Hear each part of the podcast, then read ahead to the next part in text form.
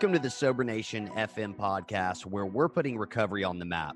I'm your host, Jonathan Sylvester. This show is brought to you by Sobriety Engine. Do you want to take your recovery to the next level? Do you want more support, community, and fellowship? Sobriety Engine is an incredible free online community of men and women supporting each other in their recovery. You can get a ton of great tips, resources, and guidance to help you succeed in recovery and in life. Visit sobrietyengine.com to join today. Sober Nation FM is also brought to you by Recover Health. If you're ready to get fit and start living a healthier lifestyle, all while supporting your sobriety, then you can learn more about having me as your own personal fitness and nutrition coach at rcvrhealth.com.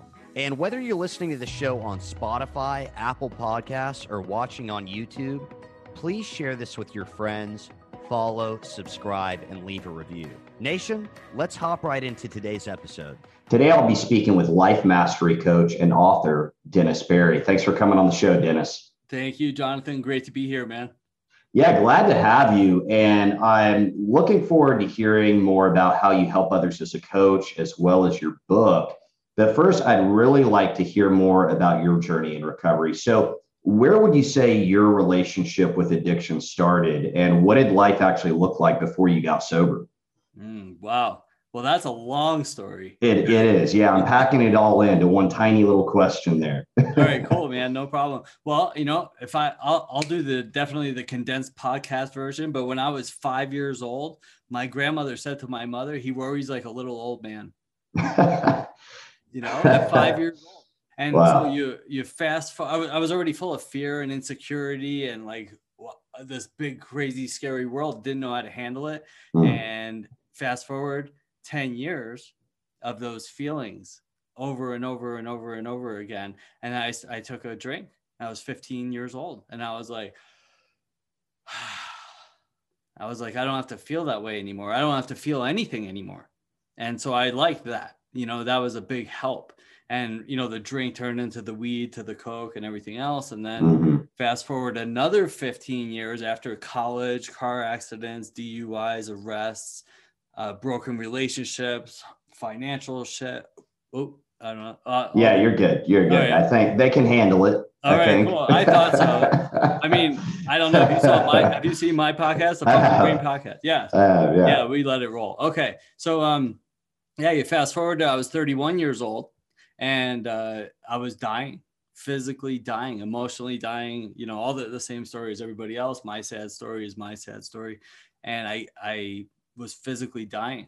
And um, you know, at the end, I had a girlfriend at the time, and which was really weird because I was really gross and awful.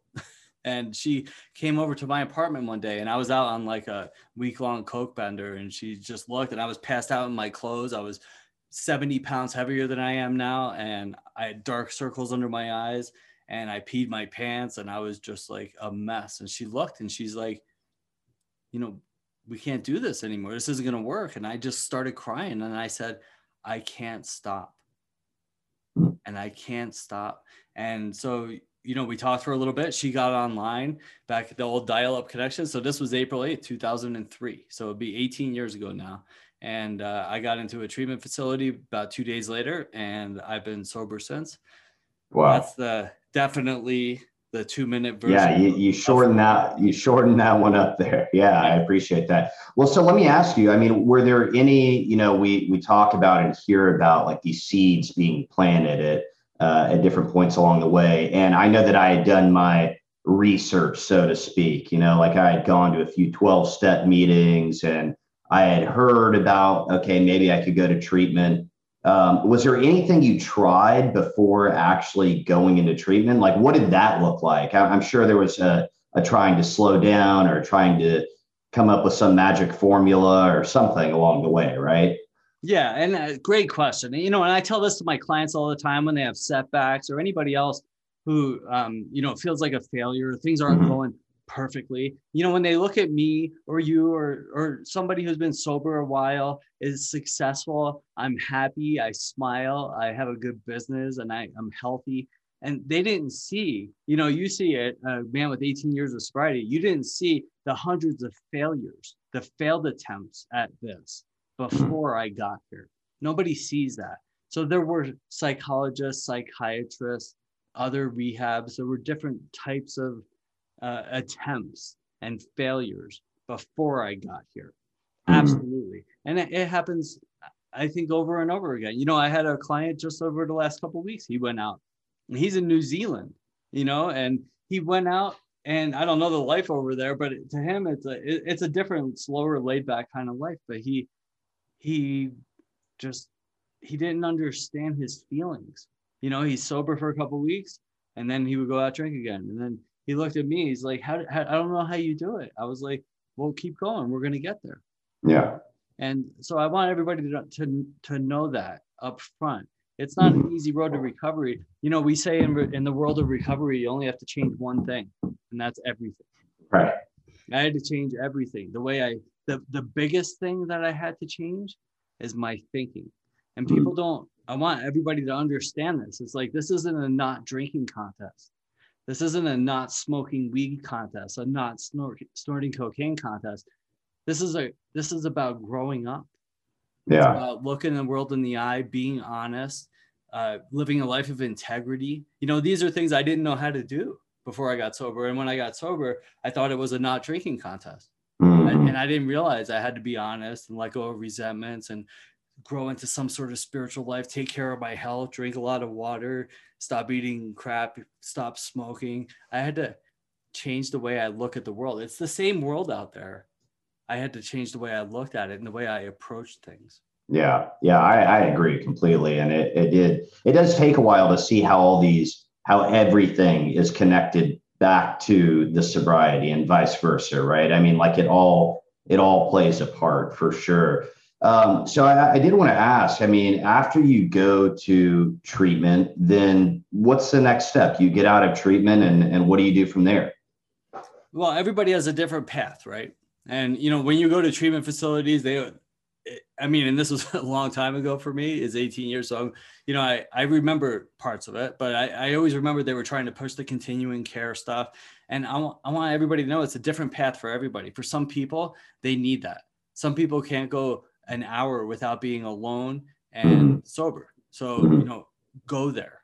Actually, if you need to go to a halfway house, if you need to go to a, um, you know, what other outpatient therapies, right? Uh, meetings, AA meetings, 12 step meetings, whatever floats your boat, whatever A meeting you need to go to, surround yourself with the fellowship is one of the best things about the 12 step program. It really is the fellowship, surrounding yourself with like minded people. So, um, you know, if I get out of there and go back and hang out with the same old friends and the same old people doing the same old crap, I'm going to do end up doing the same old crap too. And it's going to be a waste of time. So, you know, I was taught early on that if I want to be successful, I want to surround myself with success. If you hang out with five millionaires, you're going to be the next millionaire. If you hang around with five stoners playing Xbox all day, you're going to get really good at Xbox. You know? So when I started getting healthy afterwards, I started realizing if I want to stay fit and healthy, I need to surround myself with health and fitness. So I became a personal trainer years ago. I, I don't specifically do that anymore, but it's the same with sobriety. It's like if I want to stay sober, if I want to start changing my life and live a, a meaningful, honest life of integrity, have good relationships, and learn how to face the world on life's terms, surround myself with success, surround myself with sobriety, with clean people, with people that are heading in that direction. Otherwise, I'm going to head down the wrong road again. Yeah. You know, it's interesting, man. And it, it's funny because uh, we're, we're not unique, like our stories, right? And, and we hear that a lot. And I didn't know too much about your story before you and I hop, hopped on to do this. But, you know, my timeline, very similar, you know, got sober, became a personal trainer. I mean, you know, kind of the same thing. And and so that just tells me that, you know, that not that someone has to become a personal trainer or, you know, make the fitness thing, you know, such a big priority in their life necessarily, although I think it's important. Um, it's it's the same thinking, right? Like stick with the winners, basically, and and new healthy habits and and all these different things. So it's not a uh, a new idea, right? Like I, we've never met before, but you were doing something pretty similar, and you seem to be doing okay now, uh, 18 years later. So As you got sober, um, what was the biggest thing that you struggled with early on? Would you say? Wow. Well, it was. I mean, it's a loaded question. Sure. You know, it's a lot of things, and I remember talking to people early on. I remember seeing these people come in, and it's like, well, I need to make more money and fix my relationship and my health and do all this stuff, and I need to do it by next week. Mm-hmm. You know, and mm-hmm. remember, it's a hundred miles into the woods, and it's a hundred miles back out, and there's a lot of things to take care of. But you know, we hear this all the time. You see it in memes and social media. It's like stay present. You know, that was one of my things was one of my biggest struggles was to slow down. You know, it was to stay present. Over the years, I've learned. I used to, I studied, you know, the Bible, the Buddhism, the Tao. I, have studied so many different things, and the, there's a principle in the Tao it, it's about slowing down and there, there's a story in there and it talks about slow down to get there faster you know slow down we're all in such a hurry to succeed in this crazy man-made busy world that's keeping us all sick that we forget to slow down and stay present in the present mm-hmm. moment that's what's really important we don't like the past all the stuff that we did in the past that brought us to this point the broken relationships, the problems, the arrests, the DUIs, all this stuff. All of our guilt and shame and crying can't change one thing of that past. We can't mm. change any of it. All we can do is become better today. That's all we could do. And tomorrow, we don't know about yet. We might die later today or get fall down the stairs or get hit by a car or whatever. Not to be morbid, but it's sure. the truth. It could. We need to stay focused on the present moment, set goals, be responsible, take care of yourself, make intelligent moves along the way, but stay present and enjoy the moment. Mm, yeah. I'm thinking as you say that, that was probably, uh, this is a question I ask pretty much every guest on the show. And I was thinking back, you know, to one of the first times that consciously I was actually doing that. Like I was really doing a good job at being present. I had this, you know, mediocre job. I just gotten so I was literally like cleaning up after a, a contractor, essentially doing a lot of sweeping. And I remember just being like, okay, you know, I'm, I'm sweeping, like consciously just I'm, I'm doing this thing. Like I'm going to focus on this because, you know, it's tough. Like when I got sober, I came out and uh, we had advanced beyond uh, dial up and, and AOL at this point. So I hopped on Facebook after getting out of treatment, I started comparing myself to all these other people that I had, you know, gone to high school with, and and that can be really tough to to stay in the moment for sure um, when you're seeing what you know what everyone else is doing. Yeah, yeah, and that you know, I to be honest with you, and that this isn't a an addiction or alcoholism thing. It's part of the human condition. Mm-hmm. Like we want it, we want more than what we have, and we want it now. We want, and uh, the other part of the human condition, I want the most out of life with the least amount of effort. Right. And I, you just said that. Like, yeah. I see that guy over there. Why can't I have a billion dollars like like Elon Musk or Jeff Bezos? Well, they've been mm-hmm. working really hard for 40 years at, at doing that. We didn't see mm-hmm. that part. You can get True. mad at them or the politicians or all these other people and blame them for your failures or lack of success, but start working and doing the right things to get there, and your life will unfold that way. Remember, yeah. Uh, like I said before, it's 100 miles into the woods, it's 100 miles back out. So it took me years to screw my life up. It's going to take some time to repair. But the good news, the good news is that it doesn't have to take as long or be as painful as the ride into the woods. Was that your experience that uh, it sounds to me like, and I don't want to speak for you, but I think from what you're describing here, it sounds like things got good pretty quickly for you when you no? Okay. well, no, I, I can't say that. You know, I I didn't have the same uh, uh I, I shouldn't say that. We all have a different path and we all have a different story. I didn't have the kids in the house. I didn't have the, some of the responsibilities that some other people have. Right. So um, you know, I was able to spend time in AA meetings and learn a little bit about sobriety and a little bit about life and um, and it was it was a tough road remember there was a lot of like there were times i used to like punch myself in the head and like i because i didn't understand life i didn't i had a very low um awareness quotient they call it nowadays like emotional intelligence to where mm-hmm. I, I didn't know how to handle adversity. I didn't know how to when things i would try something and it didn't work and i didn't know how to handle that. So i used to go drink or watch porn or go shopping or over eat a pound of cookies. Or and these are things we all still do. Or scroll yeah. on my phone now you know? Right. these are all addictions. These are just cross addictions. Smoking right? Uh watching six hours of netflix.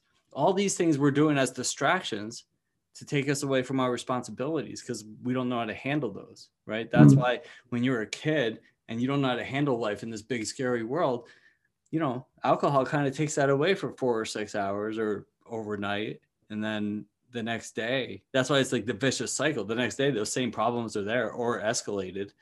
Yeah. And it just turns into that you end up under this big pile of shit and you don't know how to get out of it mm-hmm. Mm-hmm.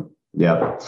Now, speaking of life, you are a life mastery coach. What exactly is that? Break that down to us here. Yeah, that's a sexy term, isn't it? I, I like it. Yeah. right. Well, you know, originally all this started. I, you know, I started doing this in uh, years ago, over 15 years ago, and I, um, it, it was more just like addiction coaching, you know, helping people get over addiction and alcoholism. And then it was just for men, you know, because I, I, I started uh, you know, in the, in the 12 step program, it's like men work with men, women work with women. Mm-hmm. Otherwise, adult things happen and it all turns into a mess. So I started as a, a, addiction recovery for men. But then what happened was I ended up with more women clients than men. And some of that is because women would come to me because their husbands or sons or somebody was messed up and they wanted me to fix them but you can't fix somebody who's not ready to be fixed. So I ended up working with women and with couples because to teach them how to take care of themselves, to practice self love, self care, self respect. And there's a difference between being selfish and taking care of yourself, and that they're not responsible for that, and that they need to set boundaries, but boundaries with consequences, you know, and learn how to take care of themselves. And so that's how I ended up where I am. And so you know, I also work with uh, business people and I'm a high performance coach and health and wellness coaching. But I stick that mainly, I would say like 80% of my business is split between addiction recovery and uh, love and relationship counseling. Okay, gotcha. And and so in terms of this this life mastery, how can this help someone in recovery exactly, would you say? Uh, great question. So remember what we, let's go back to the beginning. This isn't a not drinking contest, mm-hmm. right? I want my life to unfold and I want to master every area of my life. This is why I get upset when people are like, oh, it, it's okay. We need to stop drinking, but keep smoking and eating a pound of chocolate every day. I think that's bullshit. The best defense against the cravings and all the other anxiety and crap that comes up is a healthy mind and body.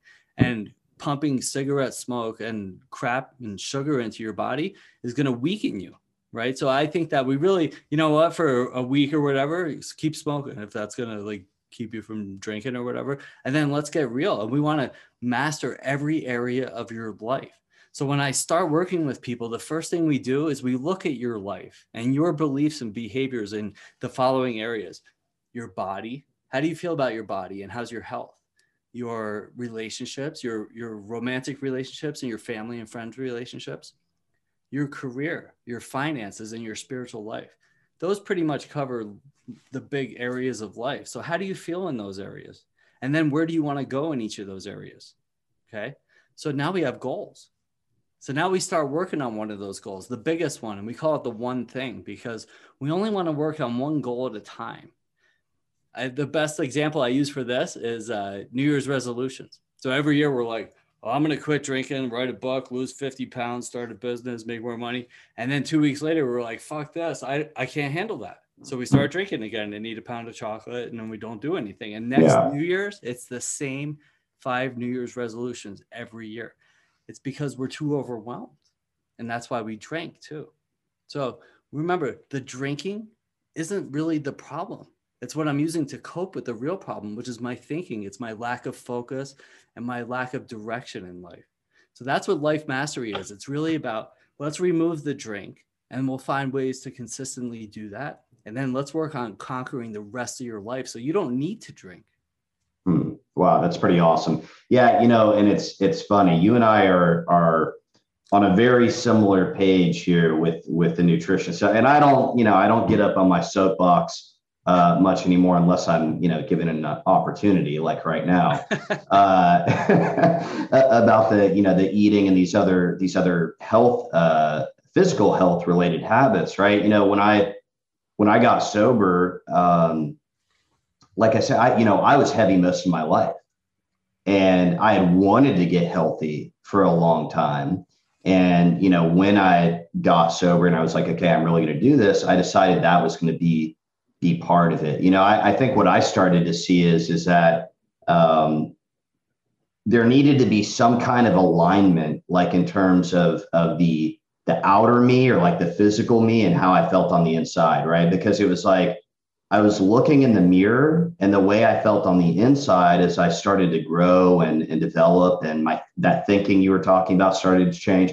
You know, I was looking in the mirror and I was still kind of seeing the old the old Jonathan, you know, and things didn't just felt mismatched there. But um, yeah, when I when I started going to like 12 step meetings and stuff, I started noticing like, and and this isn't a, a judgment like, oh, these people are doing bad stuff or or whatever, um, or screw these people or anything. But I just I started seeing like, you know, tons of cakes all over the place and like, you know, people like people that had been around for a long time, you know, that were had emphysema and and all kinds of other stuff. And I think kind of what you were touching on, my thinking was I just got another chance at life.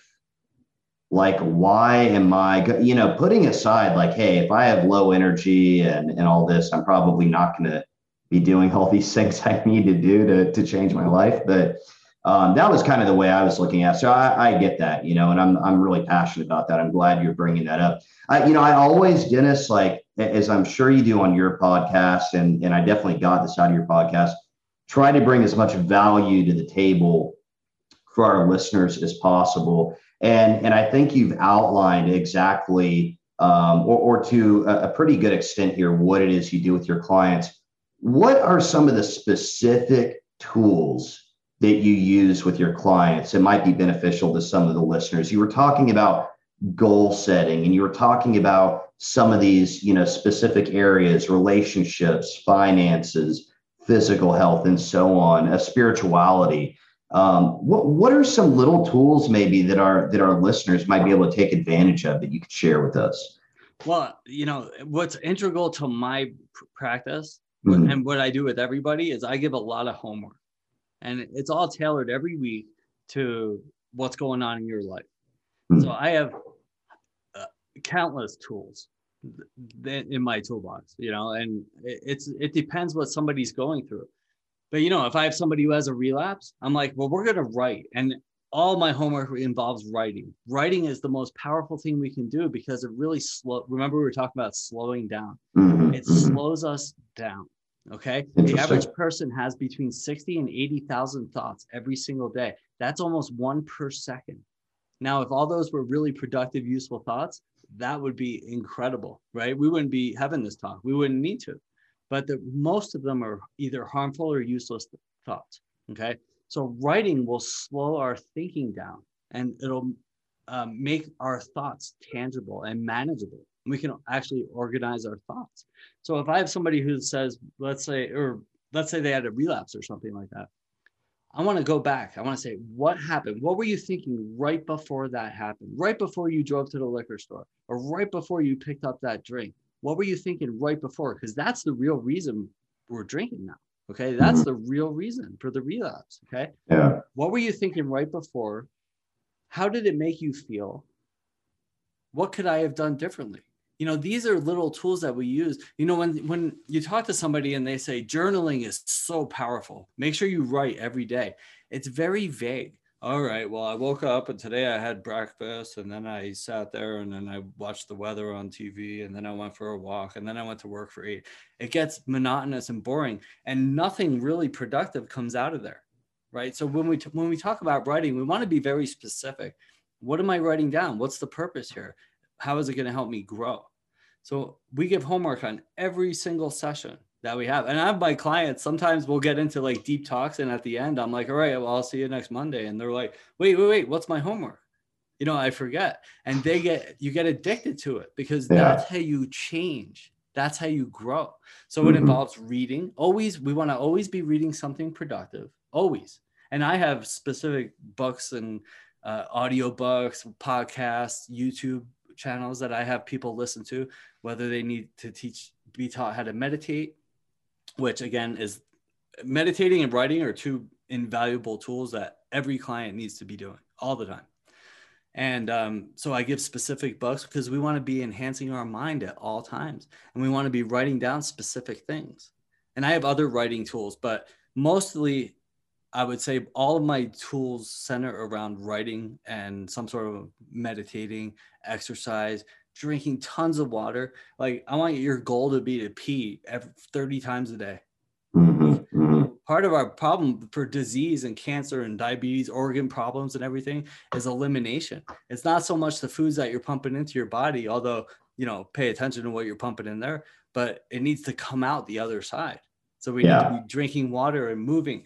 People are like, I have a slow metabolism. I'm like, well, speed it up go for a walk. Get off of your ass. Stop playing Xbox and watching Netflix and go for a walk. Yeah, yeah, yeah. I, you know, the water thing. So I, I generally drink over a gallon of water a day. And I was, I was joking with one of my clients recently. Uh, yeah, exactly. I know. I got, I got a shaker bottle right here. It's actually empty, but I, I carry a, around generally one of those obnoxious, uh, like gallon jug things. But anyway, just to get it all in there but I was joking with one of my clients. I was saying, you know, I don't know how this works, but I drink about a gallon a day and pee about two gallons a day. I'm not sure how the math works out there, but, but yeah. And, and water, you know, you, you mentioned keeping it simple and not overwhelming ourselves.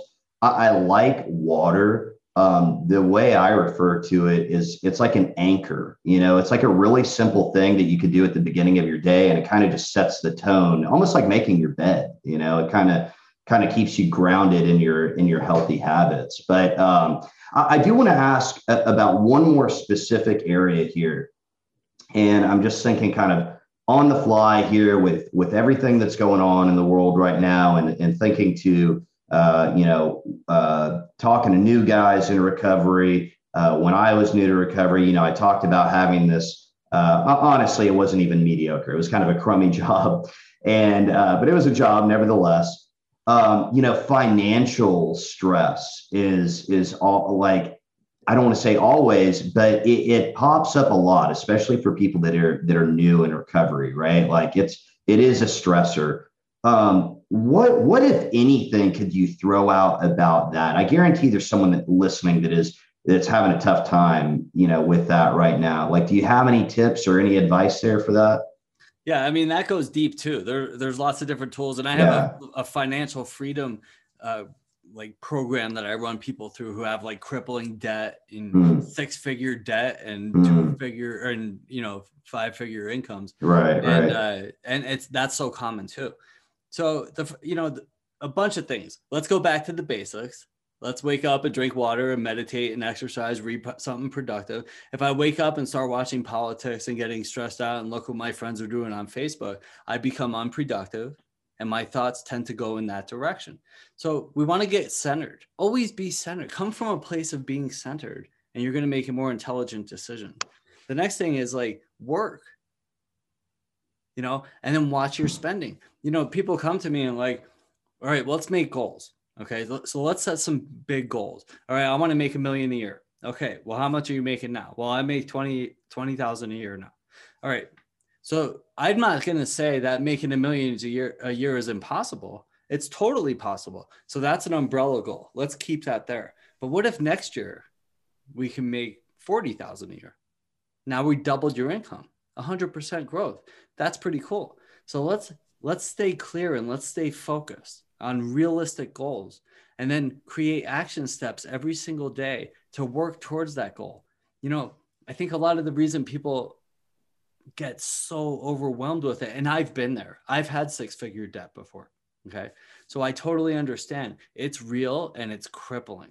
The stress and the fear surrounding that is crippling. But we need to get centered And then we need to start working towards the goal, making intelligent action steps every single day towards it. Because the reason people get so tied up is because the same thing as uh, getting sober. It took me 15 years to screw my life up, and I have to fix it by next week because I got shit to do. Right. Well, mm-hmm. it took me probably a couple years of screwing up to screw up my finances. So it's going to take longer than a week to fix it. They're expecting to win the lottery and make everything turn around real quick. It's and you know what? And every once in a while, a miracle happens, and that can happen. But it, it you can't plan on that. Yeah. So let's get centered and let's take responsible te- steps towards the goal. And then, mm-hmm. you know, we have to practice patience and meditation to get centered. Take your time and we'll get there. But the, but it's real important to control your spending. Most of the reason we're in this crippling financial situation is because we're out buying Chick-fil-A at three o'clock every afternoon and wondering why we're $50 short every week. We'll yeah. stop spending ten dollars at Chick Fil A. Are you hungry at three in the afternoon? Or shouldn't you be working or doing mm-hmm. something responsible to get you out of debt or to help with some of that financial fear? Yeah, so we really need to examine all of our in and out. We, what if we double your income and you're still not watching your spending? Like mm-hmm. that's really important. We need to get clear on what's coming in, what's going out. There you go. Yeah, you, you just nailed exactly what I was thinking as you were as you were talking through this. And I, I think you brought up a good point, right? It's like, okay, let's let's reel into something more reasonable or attainable right now, forty thousand dollars a year, or, or boosting that income, and then let's break it down to like because man it's overwhelming right? It's like well how do i and i can't and i'm just so i'm just not you know i'm just not going to do anything. Instead of i think like what you're saying it's like let's rebuild your resume you know or or or, or you know little little steps that that are going to get someone there. I think the what what you just touched on that really um, struck me as you said it it's a lot of the times again back to like when i'm talking to someone about their their diet or something like that like we don't know we have no clue how much we're spending you know, we, we, because we're not looking at it. And so I think you just you just brought up a really important point. It's like, okay, let's get clear on that stuff first because man, I mean the truth is most people are spending way more on on just random crap. I know I was, uh, especially early on in sobriety, uh, yeah, on random way more on random crap than I thought I was. Totally. Yeah. So what we need and what we do is we write. So again, mm. let's open and by write you can type whatever whatever floats yeah. your boat, man. If you, I mean, if you, I, I have these yellow legal pads and I have hundreds of them and I have stacks of them filled out where, with the writing that I did when I had a broken relationship last year, when mm-hmm. I, um, some of the crises that I've been through in my life. I just write, write, write. So for financial stuff, we need to write. Open up an Excel spreadsheet. If you don't know how to use one, learn how to use one. Maybe that'll help you get a better job and make more money. Mm-hmm. It's really simple. It's set up for simple right? It's set up for stupid, yeah. like us, for, so we can do that. Open it up, say every dollar in, every dollar out, right? And say, all right, well, if I make a thousand dollars a week, or if I make, let's get real, 400, five, let's say I make $500 a week, but I'm spending 700, mm-hmm. there's a problem. So yeah. what are we spending money on? Every dollar in, every dollar out, right? So you start with your nut, there's 500, and then, all right, I have to pay rent, I have to pay bills i have or and look at your bills are these necessary do i need to have 500 channels on comcast i don't know right or do you even need it well, mm-hmm. netflix is $12 just watch on netflix you know there's like things that you can do to make changes to small things that you could do to end up making significant changes in your life yeah, that's true. That's a good point. Uh, I want to move on here if we can, Dennis. I want to ask you about your book, and it's titled Funky Brain oh, Funky Wisdom. Funky Wisdom. Yeah, my my podcast is the Funky Brain podcast, and my funky and my book is Funky Wisdom. Funky Wisdom. Okay, so it's Funky Wisdom, a practical guide to life, right? Yeah. Okay, so who do you write it for, and what's it about? So originally, you know, I really didn't mean to write it it, it kind of I, I, I was going on long walks with my dog and uh, listening to motivational inspirational stuff and i started typing down thoughts that came into my head or i would i would take my phone and open up a notepad and hit the the microphone thing and I would just start saying these thoughts that came to my mind when I was inspired. And all of a sudden I had like 50 pages of shit. And so I started hmm. organizing it and I learned how to organize your thoughts and write a book and stuff like that. And then I started adding to it. And then I showed my, my fiance at the time, I, I was like, uh, look at that. And she read it and she's like, this is really good. I was like, really? I'm like, I'm, I'm not a writer, you know? And so I, she read, she read like two books a week. So, you know, I, when I started putting it together to answer your question, it, it was because of my background. It was my addiction recovery background. I wanted to hit.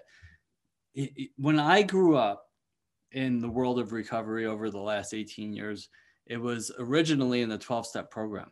And what I found was that program was kind of difficult to read. Like it wasn't like, all right, come in, sit down, here's step one, let's figure it out. And then when you're done with that, let's do step two. It was more like you have to read this book, you have to have somebody explain it to you how to get to through all these steps. And then you jump ahead a little here and jump back a little there. And it was confusing. Mm-hmm. So what I did was I took some of the principles of that program, combined it with what I've learned over the years, and I made it a simple program that anybody can follow for any problem. It doesn't have to be addiction, it can be anything that you're going through in life. And so I created these six steps. It was like, first, there has to be awareness. You have to admit there's some sort of problem because you can't solve a problem you can't admit exists. And then there has to be, you have to calm down. So that we go right into meditation. In the 12 step program, meditation and prayer is the 11th step. And I think that's a huge mistake. It's like, oh, I don't have to meditate until I get to the 11th step. So hmm. I changed that. And then we, you know, we work, I, I won't get into it all, but we work through uh, basically how to live a, as a mature adult, you know, face your, clean up your past, move forward, help other people, and uh, be a responsible adult. And uh, in it, I also took um, the how approach. So the how approach is people say all the time how do i become successful? How do i become sober? How do i lose weight? How do i write a book? How do i yeah. and how stands for honesty open-mindedness and willingness. So when i become honest and say hey things aren't going well then i become open to a new way of living and then i become willing to apply that new way into my life. Hmm. man i like that. I like that. Yeah that's that's interesting uh, you know because i i'm in a 12 step program. That's how i got so I, I still participate in that regularly. And uh, yeah, that, that's an interesting point. You know that the in the steps, the meditation is kind of at the end, but I was pretty much told from the beginning, you know, hey, you need to you need to be meditating. So yeah, I mean, yeah, that that makes uh, that makes good sense. That's that's probably a pretty smart uh, pretty smart approach in the book there. Now, uh, you also fun- uh, host the Funky Brain podcast. So tell us about that, about what you and your guests are talking about on the show. Sure. And originally that started just as addiction recovery, and we'll have you on too if you want to be. Yeah, absolutely, man. I, I was I was going to force my way on, but thank you for the invite. oh yeah, we're gonna have a great another great talk. This is a great talk too. Um, but uh, originally it started just with addiction recovery, and um, I used to do a lot of public speaking. If you can't tell, I talk a lot. And when the world shut down last year, we really just sunk everything into like my team was like, let's just do podcasts. Let's do straight up podcasts. So it's I, I did a lot of addiction recovery, and then I started talking to different types of athletes and people out like entertainers and uh, a rock star and like all these people. So I was like, yeah. oh, started going in different directions. Mm. So um, uh, you know, it, it, really covers a lot of different areas from trauma and uh, depression, and of course, addiction and alcoholism. And but it's still, I would say that the central theme is really uh, addiction and alcoholism. You'll find if people tune into it, you'll find that you know, eighty percent of the episodes, and I don't even know how many there are, like hundred or over hundred, but I would say most of them are in that realm. And so, funky brain comes from years ago in case anybody wants to know. In recovery i would just like talk all the time in in the meetings and i with no clear direction because I, I didn't know really what was going on. I was just trying to learn how to grow up in my 30s and um, people would say oh dennis has funky brain again. So that's where that came from. I was going to call my book funky brain but i like funky wisdom because it implies growth. And mm. but i called the podcast the funky brain podcast. And um, so i'm the funky guy man that's that's how I roll. I like that. Yeah, I, I like that. No, I think you've shared a lot of great uh, tips and advice. And uh, like I said, I think just valuable information that our listeners can really take advantage of and apply in their own lives. But before we wrap up, I want to ask if there's maybe one particular piece of advice that you'd like to share with the Sober Nation, uh, whether it's for someone that's you know trying to get sober, you know, really having a tough time right now. Maybe they've been sober for a while and they're really struggling with you know, mastering these different areas of their life. Uh, maybe if there's any, you know, just one particular piece of advice that you'd like to share with them. Sure. It's real easy. Ask for help. That's the main thing I want to say is ask for help. We get so wrapped up in our problems and we try to solve them and they become harder and harder to solve on our own. You know, so awareness is always the first step and then action. And there are some steps in between, but the the last part there is accountability right? I need to have a coach a mentor. Aa is awesome because of the fellowship the sponsorship all those things. Like if you don't call me call somebody. Call you. Call somebody and ask for help. Somebody who's not emotionally attached to your shit and ask for help. We were taught oh don't ask for help. Just run through it. You know you could do this or you know if uh, people have this conception that if they ask for help, it's a sign of weakness, but it's not. It's a paradox. It's actually a, a sign of strength, asking mm-hmm. for help. I was taught to have an expert in every area of my life. So if I get sick, I need to go to the doctor. If I have to go to court, I need a lawyer. I hate doing taxes. So I need an accountant because otherwise I would just punch people. So I get an accountant every year to do my taxes. And if I'm having a problem getting sober, I need somebody to help me get sober because I don't have those answers. Otherwise, I would have by now. Mm. So I would say ask for help. Reach out to me, reach out to Jonathan, reach out to somebody, go to a meeting and talk, right? Nothing changes if nothing changes. If I wake up every day and start crying, but I don't do anything different than I did yesterday to get me to that point, then nothing's going to change today either. Don't you don't have to do this on your own and we're here to help. I want people to know that. Mm, absolutely. Yeah. And, that's a great point, man. I love what you said, having an expert in every area of my life. I've never really, I've never heard it put that way. And I think that's super, super solid advice. But like you said, asking for help uh, is really the first step there. That's, that's awesome, awesome advice. So you can find Dennis's book, Funky Wisdom, on Amazon. And you can learn more about his life mastery coaching at dennisberry.com. Thanks again for coming on the show, Dennis. Thanks, Jonathan. Great talk, man. I appreciate it. You're doing great work. Be sure to check out the show notes for all the info from today's episode. Sober Nation FM is brought to you by Sobriety Engine. Sobriety Engine is a free online community of men and women supporting each other in their recovery. Visit sobrietyengine.com to join today. This show is also brought to you by Recover Health. If you're ready to get fit and start living a healthier lifestyle while supporting your sobriety, you can learn more about having me as your own personal fitness and nutrition coach at rcvrhealth.com. And again, whether you're listening to the show on Spotify, Apple Podcasts, or watching on YouTube, please share this with your friends, follow, subscribe, and leave us a review. Nation, thanks for tuning in, and I'll see you next time.